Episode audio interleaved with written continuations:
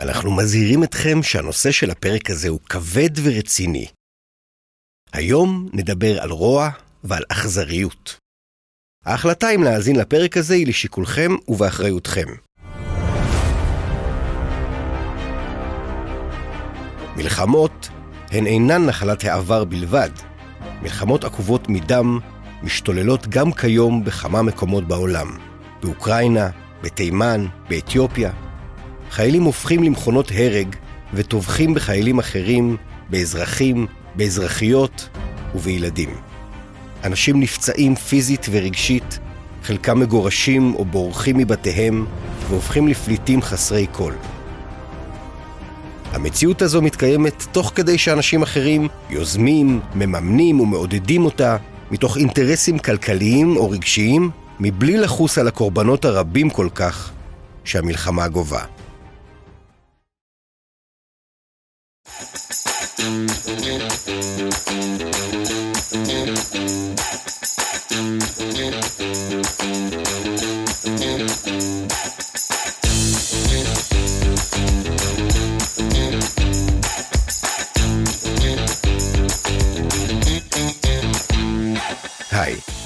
אני גדי לוי, ואתם מאזינים לעץ הדעת, הפודקאסט שבו אנחנו מנסים לעודד חשיבה ביקורתית ולענות על שאלות מעניינות, שלרוב אנחנו לא מקבלים עליהן תשובות מספקות.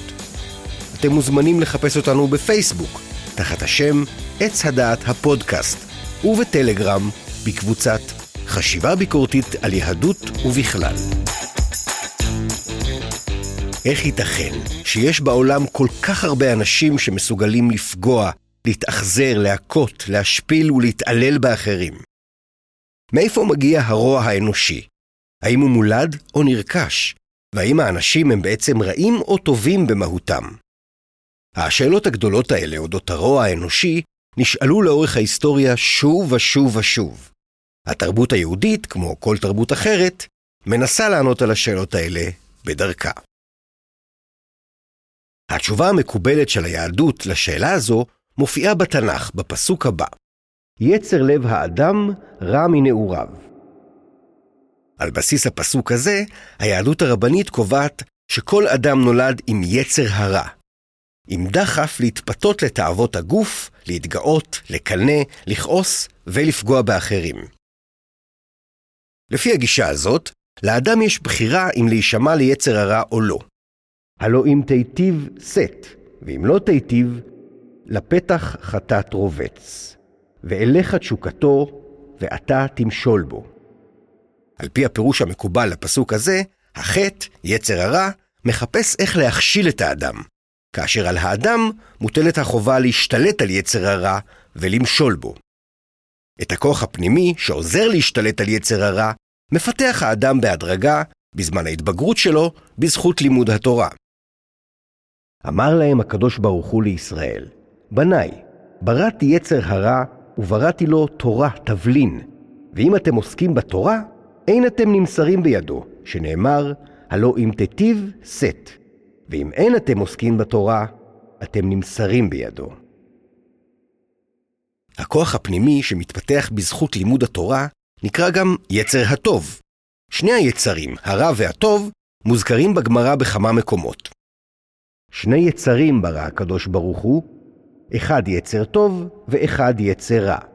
וגם, אמר רבי שמעון בן לקיש, יצרו של אדם מתגבר עליו בכל יום ומבקש להמיתו, ואלמלא הקדוש ברוך הוא שעוזר לו לאדם בכך שנתן לו יצר טוב, אינו יכול לו להתגבר. אדם שמצליח לכבוש את היצר הטבעי החייתי שלו, היהדות רואה בו אות ומופת. איזהו גיבור? הכובש את יצרו. על פי היהדות, יצר הטוב צריך לשלוט על יצר הרע. אבל קיומם של שני היצרים הוא חשוב, כי ללא תאוות הגוף, האדם לא היה בונה בית, לא היה נושא אישה, לא היה מביא ילדים, ולא היה דואג לפרנסתו. רבי נחמן בר שמואל בר נחמן, בשם רב שמואל בר נחמן, אמר, הנה טוב מאוד זה יצר טוב, והנה טוב מאוד זה יצר רע. וכי יצר הרע טוב מאוד, אתמהה. אלא שאילולי יצר הרע, לא בנה אדם בית, ולא נשא אישה, ולא הוליד, ולא נשא ונתן. בספר התניא, הספר המרכזי של חסידות חב"ד, מובא הרעיון שיצר הטוב מקורו במוח ובמחשבה, ושיצר הרע מקורו בלב וברגשות ובתאוות הגוף שאיתם האדם נולד. בחסידות חב"ד מקובל לעודד לחיות לפי שיטת מוח השליט על הלב. לפי השיטה הזו, צריך לשלוט על הרגשות ועל התאוות ולכוון אותם בהתאם למסקנות השכל. הרבה רבנים עסקו לאורך הדורות בנושא ההתגברות על יצר הרע באמצעות יצר הטוב, תהליך שנהוג לכנות גם תיקון המידות. הם הגדירו מה המידות הרעות של האדם, כמו למשל מידת הכעס, השקרנות, הקנאה והעצלות, ופיתחו שיטות שונות לתיקון המידות הרעות האלה שהם הגדירו.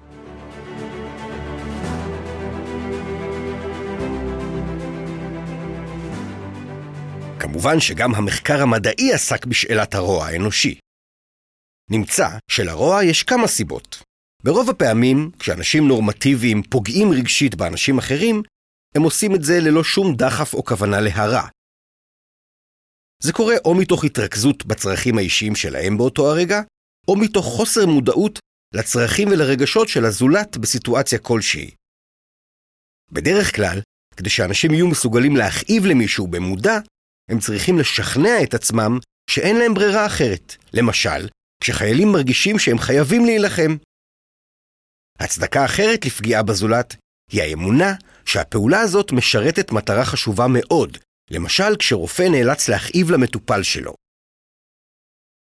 במקרים אחרים, אנשים בוחרים לפגוע בזולת במודע למרות שהם אינם נהנים מהפגיעה עצמה. זה אפשרי אם הם מצליחים להרחיק מעצמם את המחשבה שגם לזולת יש צרכים, רצונות ורגשות. זה יכול לקרות כתוצאה מתפיסה חברתית, לפיה מדובר במישהו נחות או בזוי, למשל, כמו שהיו מתייחסים פעם לעבדים כאל רכוש, מתוך אמונה שאלוהים הגדיר אותם כנחותים, או כמו שציד לצורך ספורט נחשב לגיטימי בהרבה מקומות בעולם. עד כה דיברנו על אנשים נורמטיביים, שאינם נוטים ליהנות מפגיעה בזולת. אבל יש גם אנשים אחרים, שנוטים דווקא כן ליהנות מפגיעה בזולת. מדובר באנשים שיש להם הפרעה במבנה האישיות. על פי הערכות, הפרעה כזו מאפיינת לא יותר משלושה אחוזים מהאוכלוסייה. אלה אנשים בעלי הפרעת אישיות אנטי-סוציאלית, נרקסיסטית, גבולית או היסטריונית. מבנה אישיות כזה מאופיין בתפקוד מוחי ואישיותי שונה משל אדם רגיל, שמתבטא בקושי או בחוסר יכולת לחוש הזדהות וחמלה כלפי הזולת. לפעמים זה קורה כתוצאה מפגיעה פיזית במוח, אבל לרוב מדובר בתוצאה טרגית של שילוב בין בסיס גנטי מסוים לגורמים סביבתיים קשים כמו התעללות או הזנחה מצד ההורים או מצד דמויות משמעותיות בילדות, וכמו חשיפה למצבי סטרס קיצוניים מתמשכים.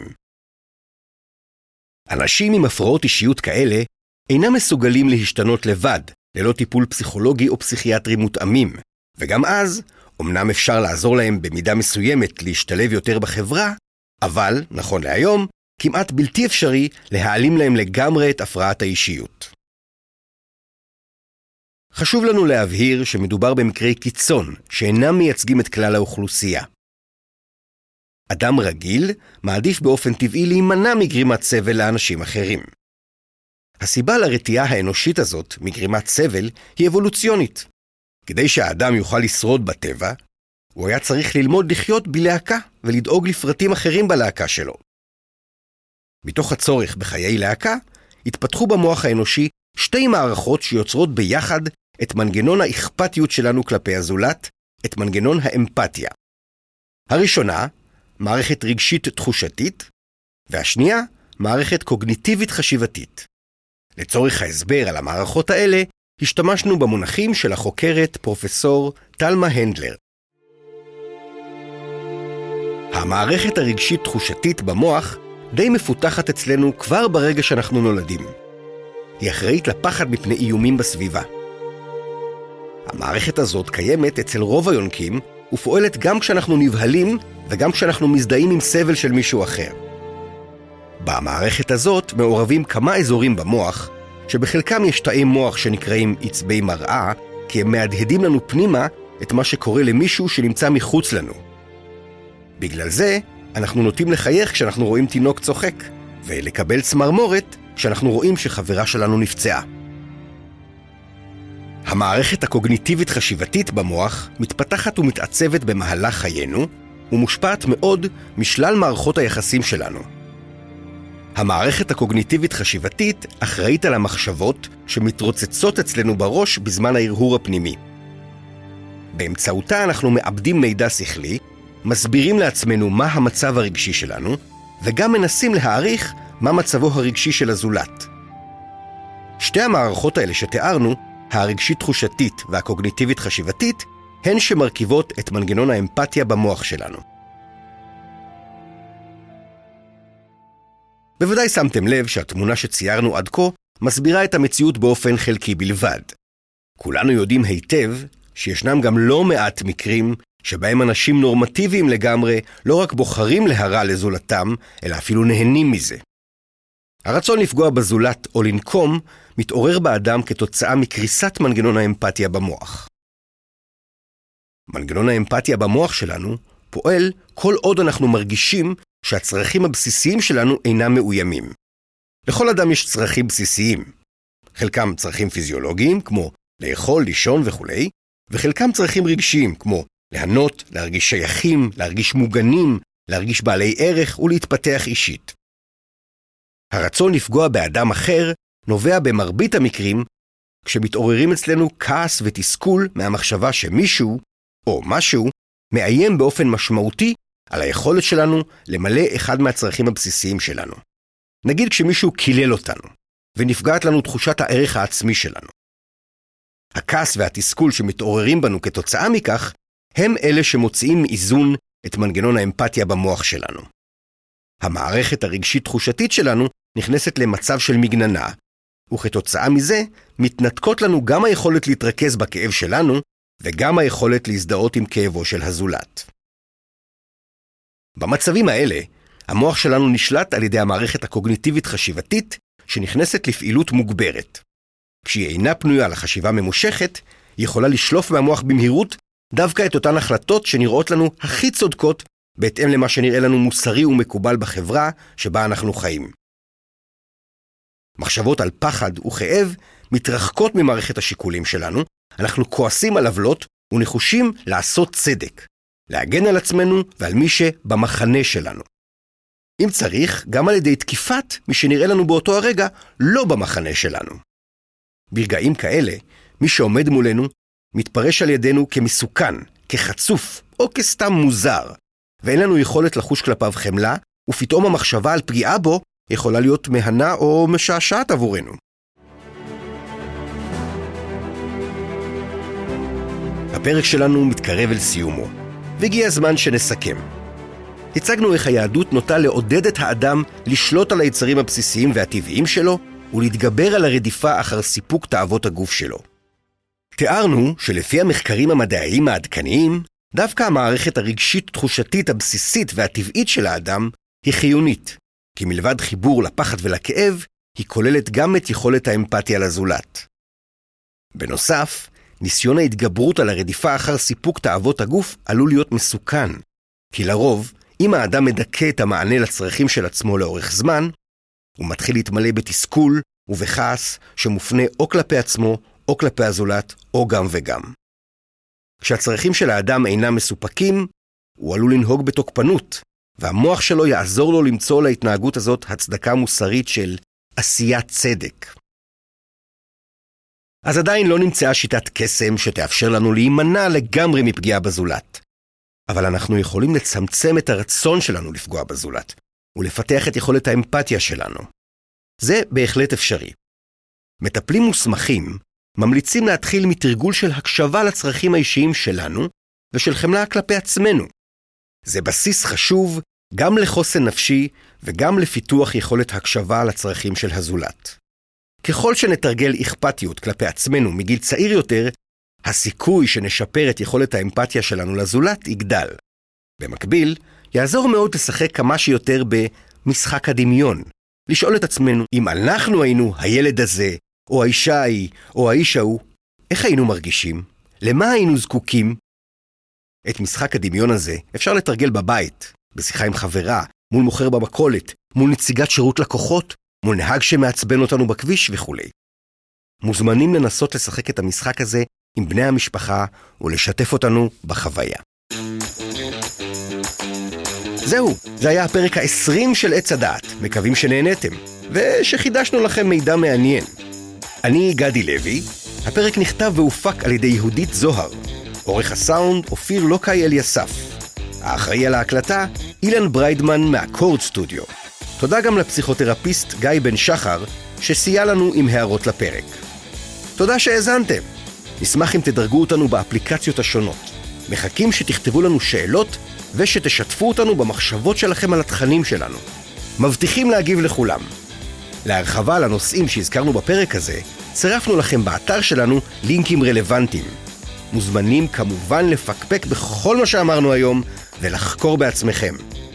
להתראות בינתיים, נשתמע בפרק הבא.